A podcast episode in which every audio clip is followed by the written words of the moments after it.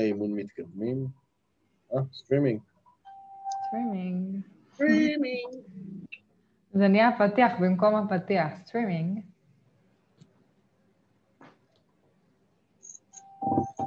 כן, זה הזמן לשים את הטלפון על שקט. לא תגידי לי מה לעשות. אני בוחר. זאת המלצה. מה את חושבת, שהצד ג' שלי? איזה בדיחות. מכירה את זה שהולכים ללמוד משהו, ואז כאילו אה, כל הסטודנטים יש להם בדיחות פרטיות על המקצוע? למאמנים יש כל הזמן בדיחות פרטיות. נזרקי בדיחה פרטית. של מאמנים? וואי, פעם היו לי מלא. אני, יש לי בדיחה פרטית בשבילך, נו, וטוב שהורדתי אותך מהעץ הזה. שרצית אה, לקרוא לחוג אימון שאנחנו רוצים לבנות, ל- ל- ל- ל- להתחיל להריץ אה, עד היום הולדת שלי, איפה זה פוגש אותך? נו, הנה, בבקשה, בדיחה פרטית. בדיחה פרטית, זה מה שאני אומר. לגמרי. כן, אבל פעם היה לי? מלא כאלה. פעם היה לי מלא כאלה. טוב, לא זוכרת עכשיו. אוקיי. ברוכים הבאים לפודקאסט, כן, שקט. אני עושה את זה יותר טוב. ברוכים הבאים! כן, סליחה. ברוכים הבאים לפודקאסט שלנו, כל הקואוצ'ר, הפודקאסט עם כל מה שמאמן צריך. בתוכנית אנחנו הולכים לדבר על אימון, על שיווק, על ניהול עסק ועל כל מה שתצטרכו כמאמנים כדי להצליח. בכל תוכנית הפורמט יהיה בדיוק כמו בפגישה אימונית. בחלק הראשון נדבר על הא ודא בזמן שאתם מכינים לכם את הקפה. בחלק השני נציב מטרה מדויקת לפרק של היום. בחלק השלישי נדבר על החסמים שמונעים מכל מאמן להשיג את אותה מטרה. בחלק הרביעי נדבר תכלס על מה שצריך לעשות כדי להתקדם, ולסיום תקבלו שיעורי בית, כי מה שווים כל הדיבורים בלי עשייה. והיום אנחנו הולכים לדבר על אימון צד ג', אבל לפני זה, מה קורה אבירם? איך עבר עליך השבוע? מה חדש? וואי, לא חשבתי מה מה מעצבן אותי ומה זה, לא שכחתי להיערך חשבתי מה לחלק הזה. חדש, לא חשבתי מה חדש. לא חשבתי מה חדש, הכל ישן. אה, כן, מה כי כבר חדש? זרקת מילה על החוג אימון. בדיוק, אם כבר, אם כבר בחוג אימון עסקינן. חוג אימון. אה, אימון, חוג, חוג לאימון, מה שנקרא. האמת היא שהדבר הזה נוצר ונולד אה, קודם כל כי נטלי רוצה למלא את היום שלה בקבוצות ובאימונים למאמנים, וזה כאילו, זה החיים שלה. והחיים שלה זה החיים שלי. יצא ככה. יצא כך, כך יצא. אז בעצם קיבלנו הרבה, אה, זאת אומרת, קי- קיימנו יותר נכון, הרבה פגישות עם מאמנים שזה איפשהו התמסמס והם החליטו שלא להצטרף לסטנדרט מהסיבה הפשוטה שאומרת שזה נשמע להם נורא גדול ומקיף ויסודי ועוטף וכולי וכולי. מה שנקרא, לא צריך אה, בניין גדול ומפואר, אני רק צריך, מספיק לי חדר שינה, מספיק לי רק, אה, אני רוצה משהו קטן. להיזרק. בדיוק, תן לי רק מיטה להיזרק, אני לא צריך עכשיו את כל ה... בום, את כל מה שאתם מציעים שם. תן לי, תן לי, אני צריך אה, במבה ביסלי, אני לא יוצא לטיול שנתי עכשיו, אני צריך את כל המדף של הממתקים של הסופר. כזה. אז uh, הרגשנו שיש פה צורך אמיתי, והחלטנו uh, לתת מענה לאותו צורך, ושברנו את הראש איך נקרא לזה, ואמרנו שהמילה המושלמת היא חוג. אין חוג לאימון, חוג. איזה כיף. הולכים לחוג, באים לחוג, אתה בא לחוג, בא לחוג. הולכים לחוג. אז אנחנו פותחים חוג לאימון, אנחנו לא מלמדים בו אימון, זה חוג, אנחנו הולכים ליהנות, חוג הוא משחקי. הולכים לדבר, אני הולכת לתת קצת מהפן המקצועי, אבירם ייתן מהפן העסקי, נעשה שטויות, צחוקים, ויכוחים, בלאגנים, נהנה. בקיצור. בדיוק, אז זה הרעיון, קבוצות פגישתיות, קבוצות פגישתיות, פגישות קבוצתיות. זה חזק, כל פודקאסט יש לך הברקה אחרת, קבוצות לא יאומן. פגישתיות, בדיוק, קבוצות פגישתיות, שבהן אנחנו, אה, אה, אה, בדיוק, ניפגש ונדבר על אימון, על דילמות, על בעיות, על פתרון הבעיות, ונעשה סיור מוחות ככה טוב, טוב, טוב, בקיצור, לי יהיה כיף וגם לכם יהיה כיף. בדיוק, בדיוק. טוב, אז זה דבר אחד. ודבר שני, אני עדיין מחכה למתנה שלי ליום הולדת אבירם. אמרתי לך, היא צריכה לחכות לשירות המשלוחים של הדואר, מאז הקורונה לא, לא פועל, ניסיתי.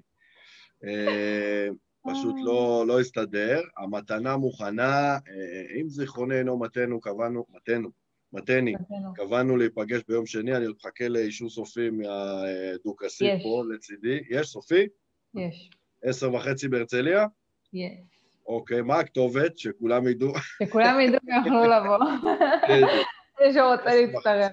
עשר וחצי לא, בהרצליה. רק שלי, אני לא מתחלקת. לא מתחלקת. מתנה רק שלך. רק שלי. טוב, נתחיל? רק שאני לא אשכח אותה בבית. זה הכי נחמד. אני אשלח לך תזכורת יום לפני, כמו או, שאתה עושה. או, תעשי לי, תעשי לי, כי אני אשכח. תדעו משהו על נטלי, כשמזכירים לה דברים היא מתעצבנת, זה מעליב אותה, שאנחנו בכלל חשבנו שיש מצב שהגברת אחריות פה תשכח משהו. אני להפך, אני אוהב שמזכירים לי, אני, אני אוהב להסיר אחריות. בדוק. טוב, אז uh, בתור המבוגר האחראי, בוא כן. נגדיר מטרה. יאללה, צאי לדרך. ככה, המגדר, המטרה שלנו לפרק להיום היא ללמוד כיצד לנהל תהליך שמעורב בו צד שלישי. אבל בשביל זה, אגב, תמיד אומרים צד ג', איזה מעצבן זה צד ג', זה, זה כמו ביטוח. מי זה צד א'? זאת השאלה. האם אני. צד א'? אני צד א', המתאמן צד ב', בדיוק. וההוא, ההוא, צד ג'. צד ג'. אז מי באמת יכול להיות צד שלישי באימון?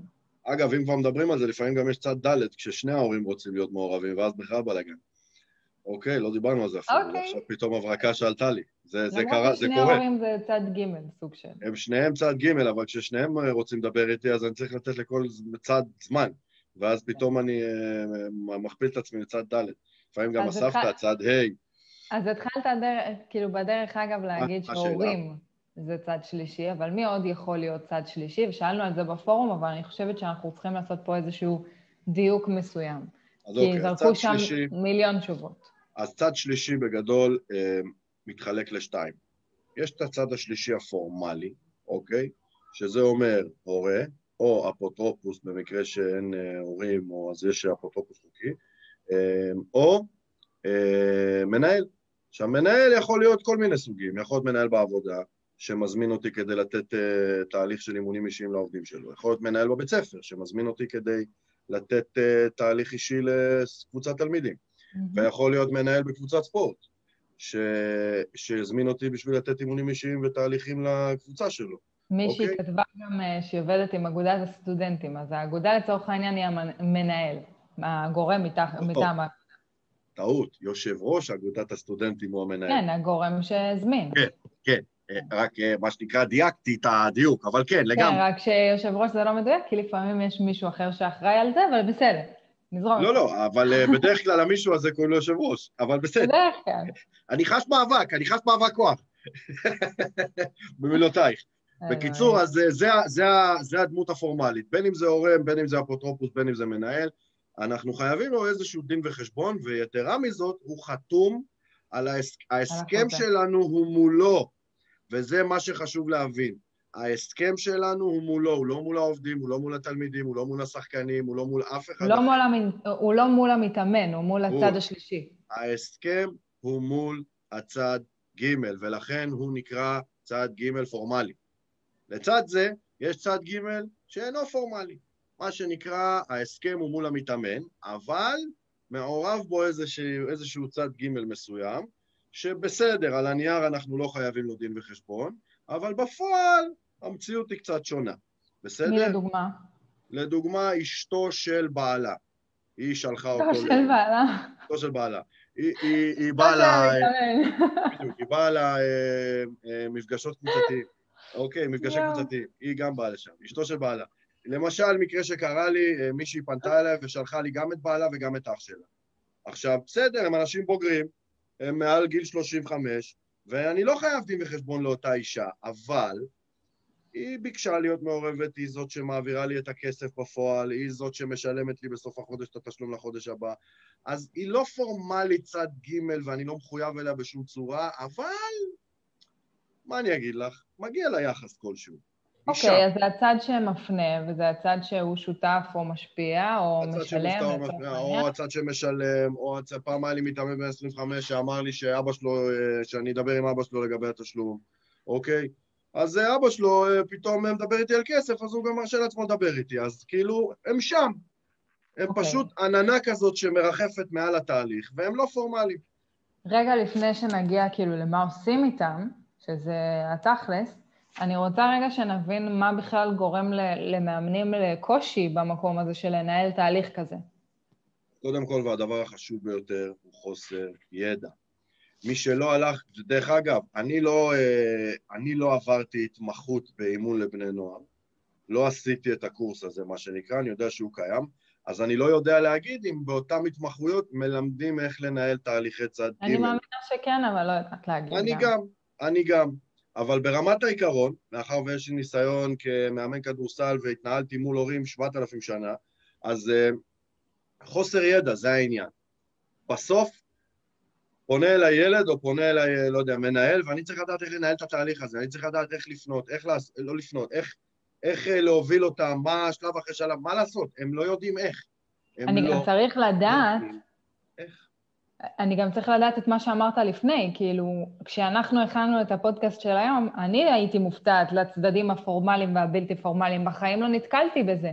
גם בחיים לא חשבתי על זה שיש הבדל בין אותו אחד שמשלם לבין אותו אחד שהוא אה, אפוטרופוס או מנהל או לא משנה מה, כי זה, זה, זה נתפס בעיניי אותו דבר. וזה כן. גם איזשהו ידע שהוא מאוד קריטי בשביל לדעת נכון. לנהל את התהליך. מסכים, אבל מספיק שאחד המאמנים אה, קיבל הודעה מילד באינסטגרם שרוצה לבוא לתהליך אימון, ועכשיו אותו מאמן מתחיל לשאול את עצמו, אה, רגע, מה אני עושה עכשיו? איך אני מקדם את זה? נכון. איך אני? אני אומר לו להביא אישור מההורים, אני אומר לו, תבין, ואיך מתקדמים? לא מלמדים את זה בהכשרה הבסיסית. נכון, אוקיי? עוד מעט נעלה על זה. אז כל, ה, כל העניין הזה זה פשוט חוסר ידע, חוסר בכלים. איך מנהלים את זה? אוקיי, מה, מה עוד יכול לגרום לקושי? איזה עוד חסמים יש? בהנחה שהתקדמנו והצלחנו לסגור את התהליך והתחלנו לעבוד, עכשיו יש את עניין הצד ג' לא מרוצה מהתוצאות אה, עד שלב זה של תהליך, אה, תהליכנו, אה, מה שנקרא צד ב' עשה התקדמות קטנה עד כדי בלתי מורגשת, צד ג' ממש כמו מבחן מתמטיקה. צד ג' אמר ש... ש... הלו, מה קורה? אדוני, אני לא רואה התקדמות מהעובדים שלי, מה נסגר? כזה. אבל זה לא החסם. החסם זה, זה לא, לא שהוא אומר שהוא לא רואה תוצאות. זה האירוע. זה האירוע, אוקיי. אוקיי? החסם הוא שאותו מאמן רוצה לרצות את צד ג'. כי בעצם המחשבה, לפחות המחשבה ששלי הייתה הרבה מאוד זמן, זה שאם צד ג' לא מרוצה, הוא יעצור את האמון של צד ב'. נכון.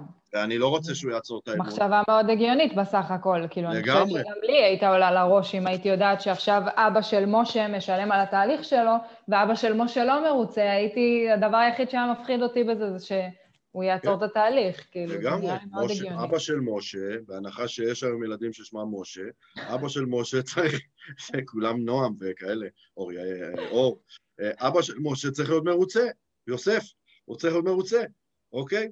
אז זה חסם נורא גדול, אנחנו כל הזמן רוצים לרצות את צד ג', ואז אנחנו יורים לעצמנו ברגל. כי הפעולות שנעשה כדי לרצות אותו לא בהכרח הדבר הנכון לעשות בהיבט האתי, מקצועי, you name it. לגמרי. זה החסם השני. זה גם מוביל ממש לחסם השלישי. לגמרי. החסם השלישי הוא השטח האפור בהיבט של הסודיות. ופה יש, אין, זה, זה כאילו נשמע מצטייר שחור ולבן, אבל זה לא, אוקיי? אוקיי, ואני אסביר. תסביר. אני אסביר, אני בדיוק בא להסביר. תסביר. אני אסביר. אוקיי, תסביר. אני, כן. אני בא להסביר. על הנייר, על הנייר, על הנייר, המתאמן זכאי לפרטיות וסודיות מוחלטת. אממה, יש חוקים במדינת ישראל. ואם אני מאמן קטין, אני, מוכ... אני, אני מחויב בשקיפות כלפי ההורה, אוקיי? עכשיו, אבל אז אין שטח אפור, זה נשמע מאוד ברור, כביכול.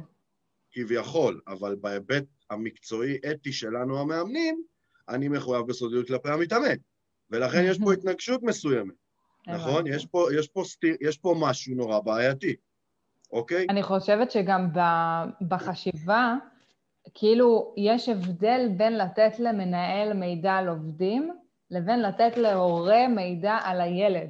חד משמעית. זה קודם כל ההבדל המהותי בין המנהל לבין ההורה. זה יותר נכון ההבדל בין מתאמן קטין לשאינו קטין, אוקיי? Mm. מתאמן שאינו קטין, הוא, זה כבר על פי חוק. אני מחויב לסודיות מוחלטת והמנהל יכול לדבר ללמפה, אסור לי אבל מתאמן קטין, יש פה התנגשות מסוימת, ולכן בהיבט הסוד... וזה גם שטח אפור, בהיבט של הסודיות, אוקיי? אם זה עובד בחברה והמנהל הביא אותי לעבוד, הוא צריך להבין, אדוני, אתה לא, אתה, אתה לא מתקרב לפרטים. אגב, גם מנהל בית ספר, גם מנהל נכון. מגמה, גם יושב ראש אגודת הסטודנטים, גם... אה, כל עוד זה לא אבא, אימא, סודיות או מוחלטת. או אפוטרופוס, כן. או אפוטרופוס, סודיות מוחלטת. אבא, אימא, אפוטרופוס, אם זה הדוד הסבתא, אז ויהיה אפוטרופוס אז גם, אה, אז פה כבר יש קצת יותר אילוצים. אוקיי? אוקיי, אז אנחנו נתחיל לדבר רגע על, על תכלס מה עושים, כי אנחנו ניגע גם בדבר הזה ועל מה עושים עם זה, כי זה כאילו, אני שומעת את זה וזה משאיר אותי באיזשהו סימן שאלה עדיין. אז עוד רגע אנחנו גם ניגע בזה ומה עושים עם זה באמת ואיך פותרים את השטח האפור וכולי.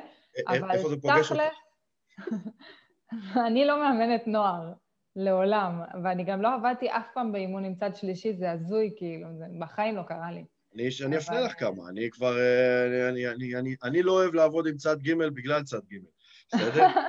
זה בדיוק העניין. אני אומרת, תודה, אני אומרת תודה שיש את הפורום, כי אני עכשיו לומדת בעצם איך עובדים עם צד ג'. לגמרי. זה מדהים מבחינתי.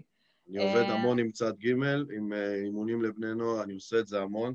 אמ, זה כבר נישה שהפכה להיות הפה לאוזן הכי חזקה שלי, אני לא משווק את זה בכלל, אבל בגלל שאני עושה את זה מיליון שנה... זה כמו שכל הילדים הולכים לאותו מורה פרטי. בול, בול, הם פשוט באים, הם פשוט באים. ההורים מדברים ביניהם, אה, יש לי כזה, אה, יאללה, לך.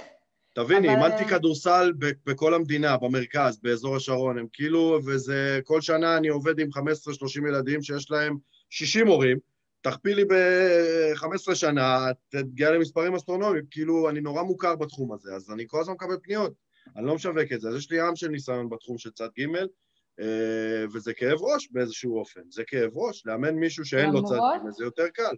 למרות שאם אנחנו נדבר על היום, וזה מה שאנחנו הולכים לעשות, אנחנו נדבר על איך לנהל תהליך כזה, ברגע שיודעים איך ויש סדר כבר הרבה יותר גדול, זה כבר לא כזה כאב ראש, כי יש נכון. סדר. יש סדר חד משמעי. זה מה שאנחנו רוצים לעשות. נכון. אז בואו לא, נתחיל לא מנסה, בדבר... אני לא מנסה להוריד אנשים מה, מה, מהשליחות הזאת, זה חשוב, זה פשוט uh, כאב ראש קצת יותר לוגיסטי, אבל, אבל זה חשוב, זה... זה קצת יותר משהו. לוגיסטי, אבל באמת חשוב לי להגיד, ברגע שיודעים איך לנהל את הלוגיסטיקה הזאת, כמו כל נכון, דבר, נכון, נכון, נכון. זה כבר אה, הרבה נכון, יותר... לגמרי, לגמרי, לגמרי, לגמרי.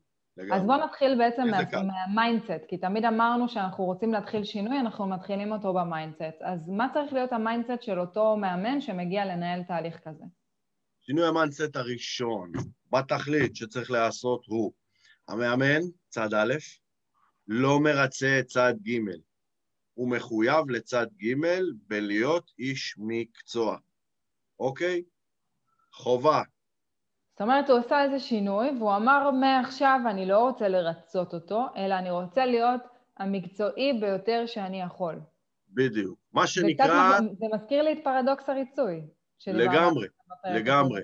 אני באמת מאמין שצד ג', גם המטריד והקרצייה ביותר, בגדול, מה שנקרא כוונותיו טובות. הוא רק רוצה לגמרי. לעזור ושהתהליך יצליח. אבל איך אומרים?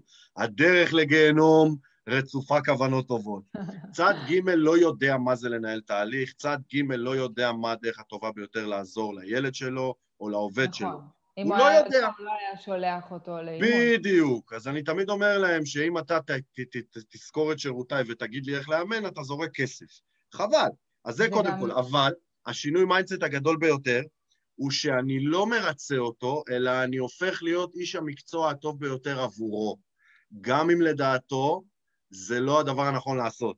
נכון. אז הוא יוצא לא מרוצה, אבל אני עושה את זה בשבילו, מה שנקרא. זו המהות של להיות איש מקצוע, אתה אומר, כאילו, בוא. זה לא אומר שזה יעשה בדרך שלך, זה אומר שזה יעשה בדרך שלי, אבל בסוף אתה תהיה מרוצה, וזה קצת מזכיר לי גם הורים, שלצורך העניין הילד הלך לעבוד באיזה עבודה שהם לא רצו, או כל מיני דברים כאלה שהם כאילו לא ציפו אליהם, או שהם אומרים, מה, אל תשתחררי מהצבא כי את בקבע ויש לך אחלה משכורת ובחוץ יהיה לך יותר קשה, אז תמשיכי בצבא וכבר תהיה לך משכורת ויהיה לך נוח ויהיה לך תנאים ויהיה הכל, ואז נטלי משתחררת וההורים מתבאסים על זה, אבל מתי הם אומרים על זה, טוב שעשית את זה?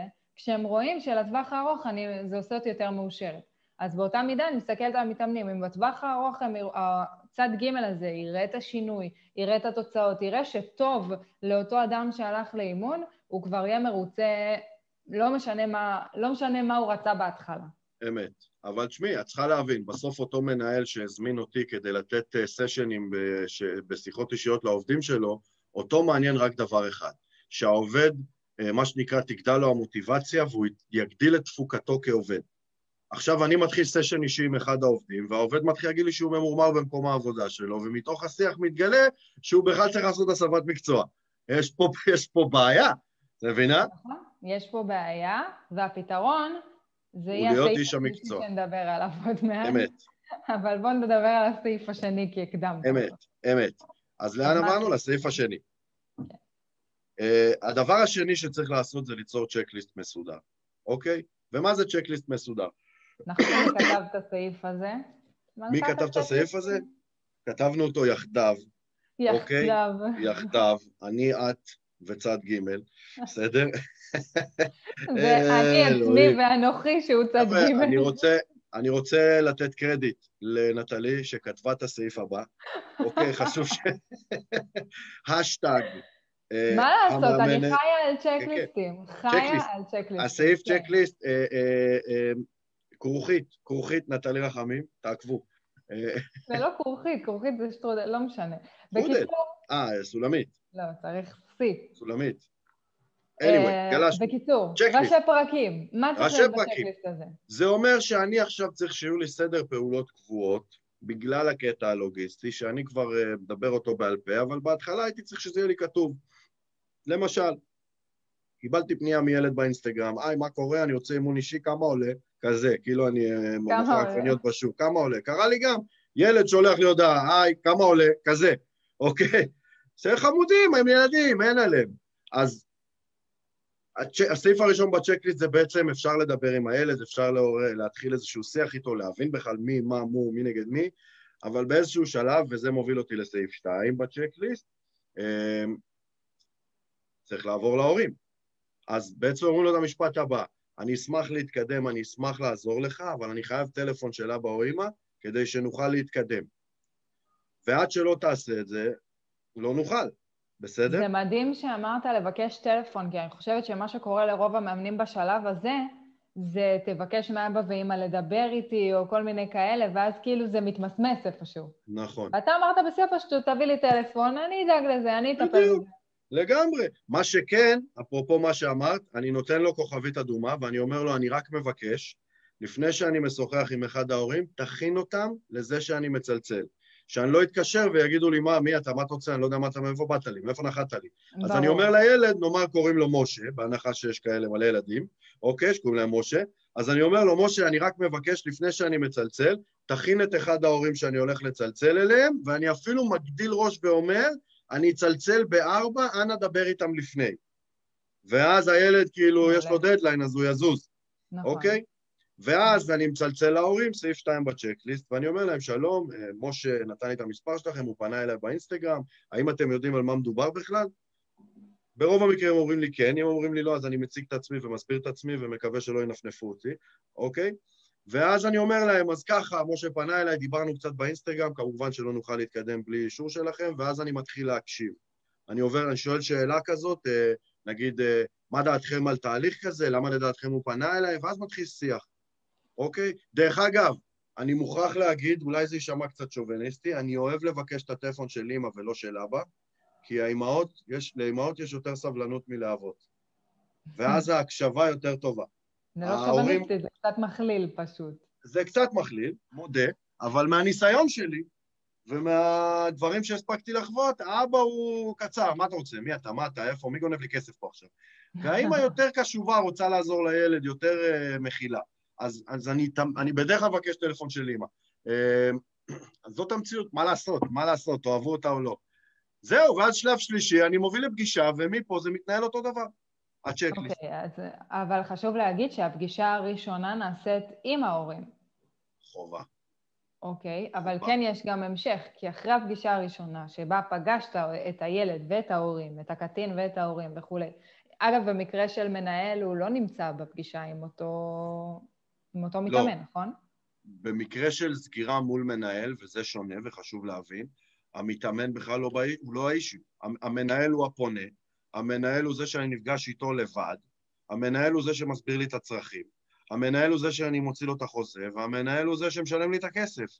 ואז המנהל סיים את תפקידו, ואני קובע עם המתאמנים פגישות אישיות. אוקיי? Okay. אוקיי? זה אחרת לחלוטין.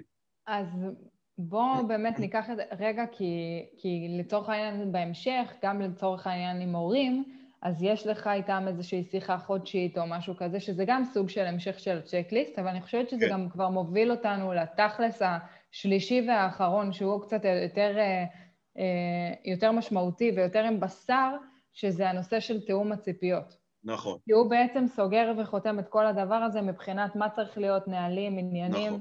איך מתמודדים עם זה. נכון. ברמת העיקרון, אמ, תיאום ציפיות עושים גם, עם, גם באימון ללא צד ג', זה דבר נורא נורא חשוב, אוקיי? אבל עם צד ג' זה יותר חשוב, מאחר וצד ג' יש לו קושי אחד נורא גדול. הוא לא בפגישות, והוא משלם כסף, והוא מצפה לראות תוצאות. הוא קונה תוצאות, זה מה שהוא עושה. הוא לא בתהליך, הוא לא מתאמץ, הוא לא עושה שום דבר חוץ מלשלם, והוא רוצה תוצאות, אוקיי? נכון. ולכן חובה לעשות איתו תיאום ציפיות סביב שלושה נושאים עיקריים. הראשון, דיברנו על זה קודם, זה הסודיות, אוקיי?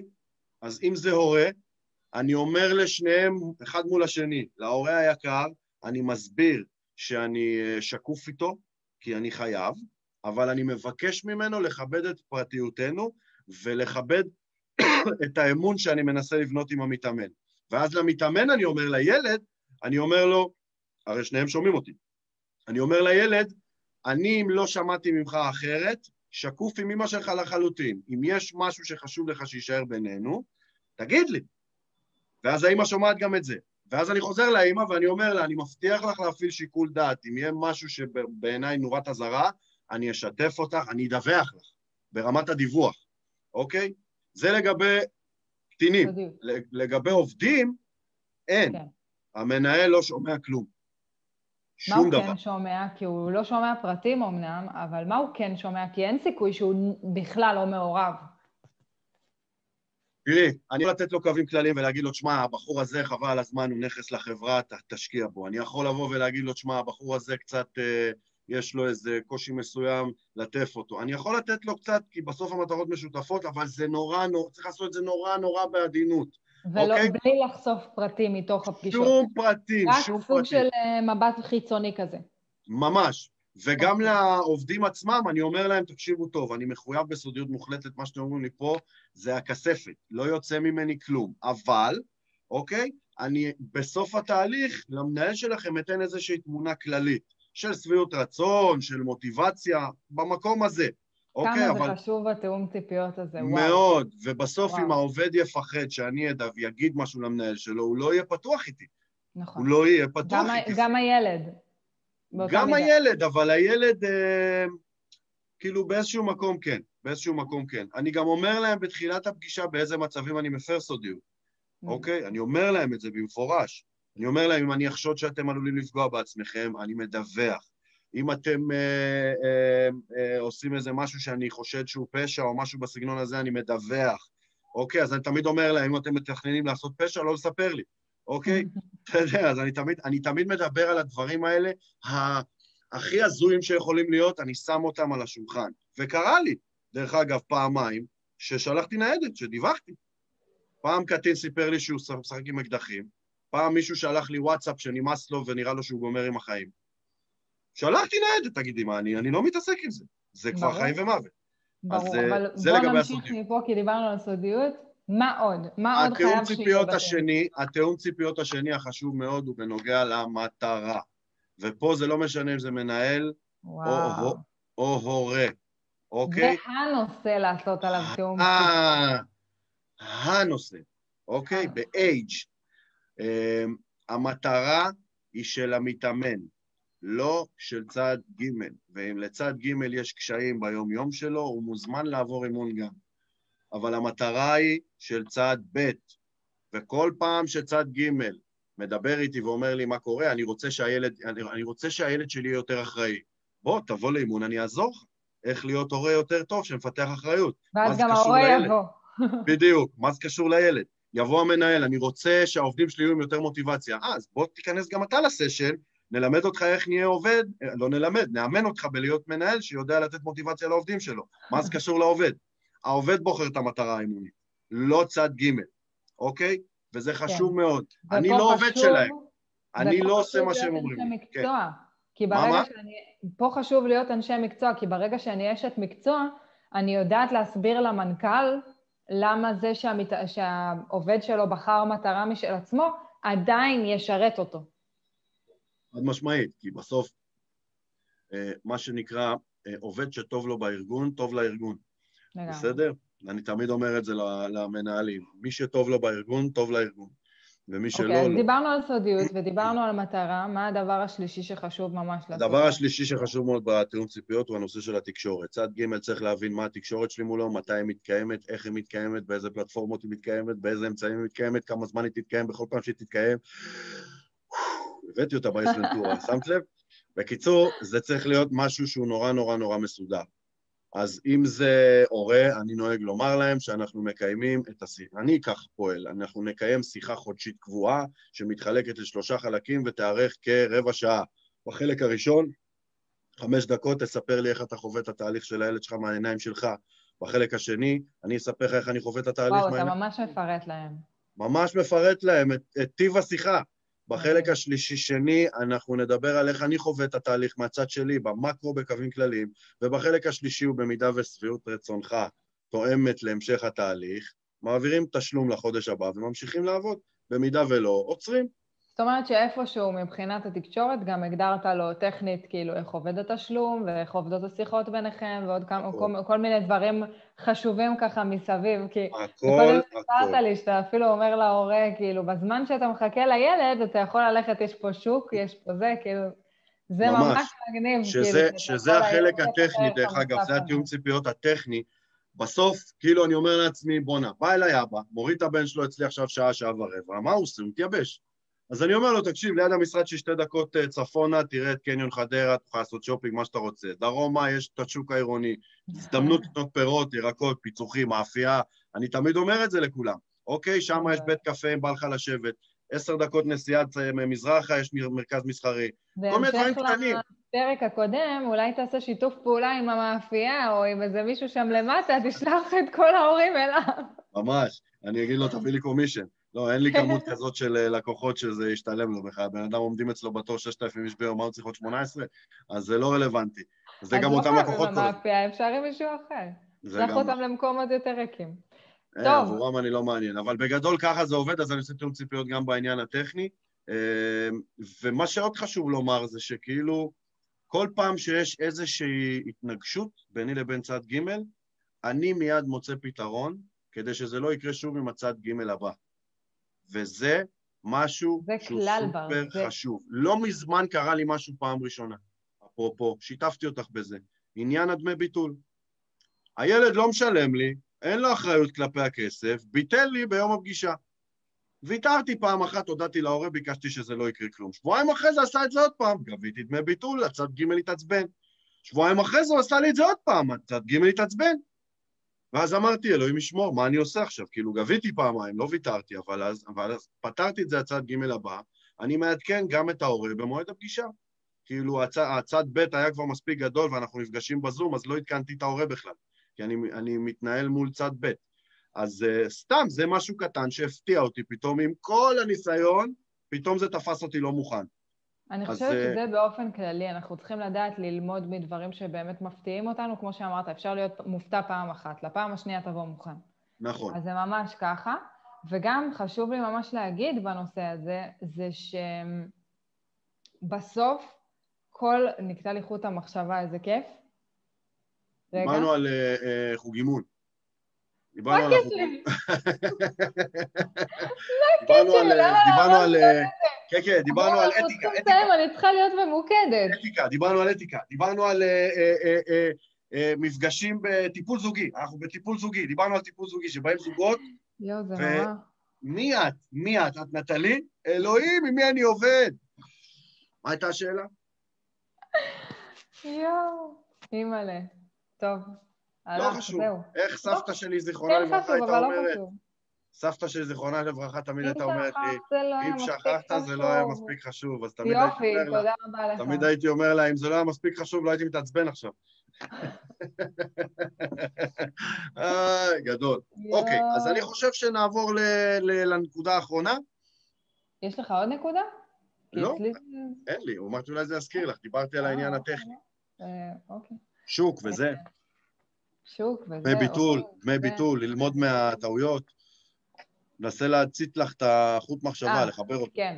הדבר. האחרון שרציתי להגיד, שהוא סופר חשוב בכל הנושא הזה של עבודה מול צד שלישי, זה שהדבר היחיד שאנחנו צריכים, זאת אומרת, אנחנו לא סתם עושים תיאום ציפיות, אנחנו עושים תיאום ציפיות כדי שבסוף, כשיהיו כל מיני מקרים שבהם קורה משהו לא, כביכול לא מתוכנן או משהו כזה, יהיה לנו אופציה לבוא ולהגיד, זוכר את תיאום הציפיות שעשינו בהתחלה? אז הנה, זה עכשיו. אז לצורך זה- העניין, אותם דמי ביטול, עשינו על זה דמי, דמי ביטול, עשינו על זה איזשהו הסכם בהתחלה. ידעת מראש מה הם דמי הביטול, עכשיו יש פה גם איזושהי אחריות של ההורה לוודא שהוא לא רק מתעצבן על דמי ביטול, אלא הוא גם עושה עם זה איזשהו הסכם עם הילד שלו, בסדר? אז התיאום ציפיות הזה משאיר אותנו באיזושהי מסגרת שמאוד קל לנו להגדיר מהם הגבולות, כי תיאום הציפיות הוא בעצם תיאום גבולות בינינו באמת. לבין ההורה, או הצד השלישי, לא משנה מי הוא. מה שחשוב יותר זה שאנחנו, כשאנחנו בתקשורת מול אותו צד שלישי, לא נשים רק את הגבולות מול העיניים, כי גבולות זה נחמד וזה טוב ויפה והכל בסדר. אבל אם אנחנו נשמור רק על גבולות, אותו, אותו צד שלישי באמת יוציא את הצד, ה, את, את צד ב' מה, מהאימון. מצד א'. אנחנו חייבים להיות אמפתיים. לצד הגבולות אנחנו חייבים ליצור שם אמפתיה. זה, זה חייב להיות, כי אותו הורה מתוסכל, אנחנו חייבים לעזור לו בדרך מסוימת, בסדר? גם אם זה לא אומר לענות לו על הציפייה. הוא ביקש ממני עוד מידע, כמו שכתבתי לכם השבוע בפעילות, ביקש ממני עוד מידע שאני לא אמורה לתת לו, אני לא אתן לו אותו, אבל אני כן אעזור לו להיות מרוצה, אני כן אעזור לו לסמוך עליי, אני כן ארגיע את הצורך שלו רגע בלדעת משהו, כי יושב על זה משהו, זאת אומרת, הוא לא סתם רוצה לדעת, אוקיי? אמת. ואם הוא סתם רוצה לדעת, כן, תלכו לגבולות, אבל גם תקשורת של גבול בצורה אמפתית, בצורה של אכפת לי ממך, אני לא סתם מציב לך גבול, אני לא אטום, היא סופר סופר סופר חשובה, נכון. בייחוד כשיש צד ג' שהוא לא זה שמתאמן. אמת, וזה חשוב להגיד, ואני רוצה להוסיף ולחדד על הנקודה הזאת, כן, אנחנו אנשי מקצוע, ולהיות מקצועיים ולהיות אתיים זה הדבר והוא הכי חשוב. לצד זה, אפשר להיות גם שירותיים וטיפה פחות נוקשים כשצריך. זאת אומרת שאם הצד ג', במיוחד צד ג' לא פורמלי, אשתו של, אבא של ששילם ובכלל הבן שלו בן 30, אוקיי? כל החבר'ה האלה, שהם שם והם כמו עננה מעל התהליך והם פתאום פונים והם מתוסכלים וכולי וכולי וכולי, שני דברים. אחד, קודם כל אם הם לא מרוצים ולא רואים שינויים, שאלה יפה שלימדת אותי, מה? שום שינוי? מה? אפילו לא סנטימטר שתיים? מה? על סקלת ההתקדמות הוא בא באחד ונשאר על אחד? כאילו אין כלום? ליצור פרופורציה. בדיוק, שנייה. לשים את זה על סקאלה. ואז הוא אומר, אוקיי, כן, הוא התקדם לשלוש, אבל אני מצפה שהוא יהיה בעשר, וחזרנו לתיאום ציפיות. בוא, תן לי זמן, טיפה סבלנות וכולי. שתיים, קצת להיות מה שנקרא פוליטיקאים. זה לא מזיק לאף אחד, אתם, אתם בעלי עסקים, ונכון לומר שאתם אנשי עסקים אפילו, והפוליטיקאיות היא חשובה. אז אל תיתנו אה, לא חד משמעי, כי זה מעצבן, תגידו, תקשיב, עם כל הכבוד, אפשר ככה, אפשר לבוא מפה, אפשר זה, תגידו, וזה מתחבר לאמפתיה, אוקיי? את קוראת לזה אמפתיה, אני קורא לזה פוליטיקאי פשוט, אוקיי? אה, כאילו תהיו רגישים זה. מהלב, אצלך זה... אצלי זה מהשקט. העשייתי. אצלי זה מהשקט העשייתי. זה כאילו, תבינו את ליבו של הצד השני, תבינו את המצוקה שלו, תנו עליה מענה על הצד הטוב ביותר בתור אנשי שירות, וזהו, אתה אוקיי? יודע, ב- בקטעים האלה אני באמת אומרת לעצמי, אני חושבת שכאילו הלוואי והיה לנו שעות לדבר בכל פודקאסט, וכל פודקאסט שאנחנו עושים, אני אומרת, יואו, חייב לעשות על זה גם איזה וובינר ארוך או משהו כזה, אבל זה גם היופי כשיש לך את הסופרוויזר שלך או את היועץ העסקי הצמוד שלך, שאתה יכול או- לבוא ולשאול אותם את השאלות האלה. ביזנס, או, או את ה... ביזנס וייזר. או את ה... מעטפת? חוג אימון! עוד חוג אימון, נכון, בכלל לא חוג חשבתי. זה. אימון, אנחנו נשב שעה וחצי ונאכל את הראש. נכון, גם אני וגם את. ואם על אף אחד לא יבוא, אני אלך איתך לבד. אני דיברתי על סיטואציות שהן יותר דומות למה שקרה לנו השבוע, שאותה מאמנת התקשרה אלינו, וואי, וואי, וואי, עכשיו, עכשיו הציעו לי, כאילו, עכשיו נער פנה אליי לאימון, מה אני עושה? מה אני עושה? מה? אני עושה? שם. מה אני עושה? שם, באותה נקודה, זה באמת חשוב שיהיה את הבן אדם הזה שמלווה אותך, שאתה יכול להרים עליו כן. טלפון.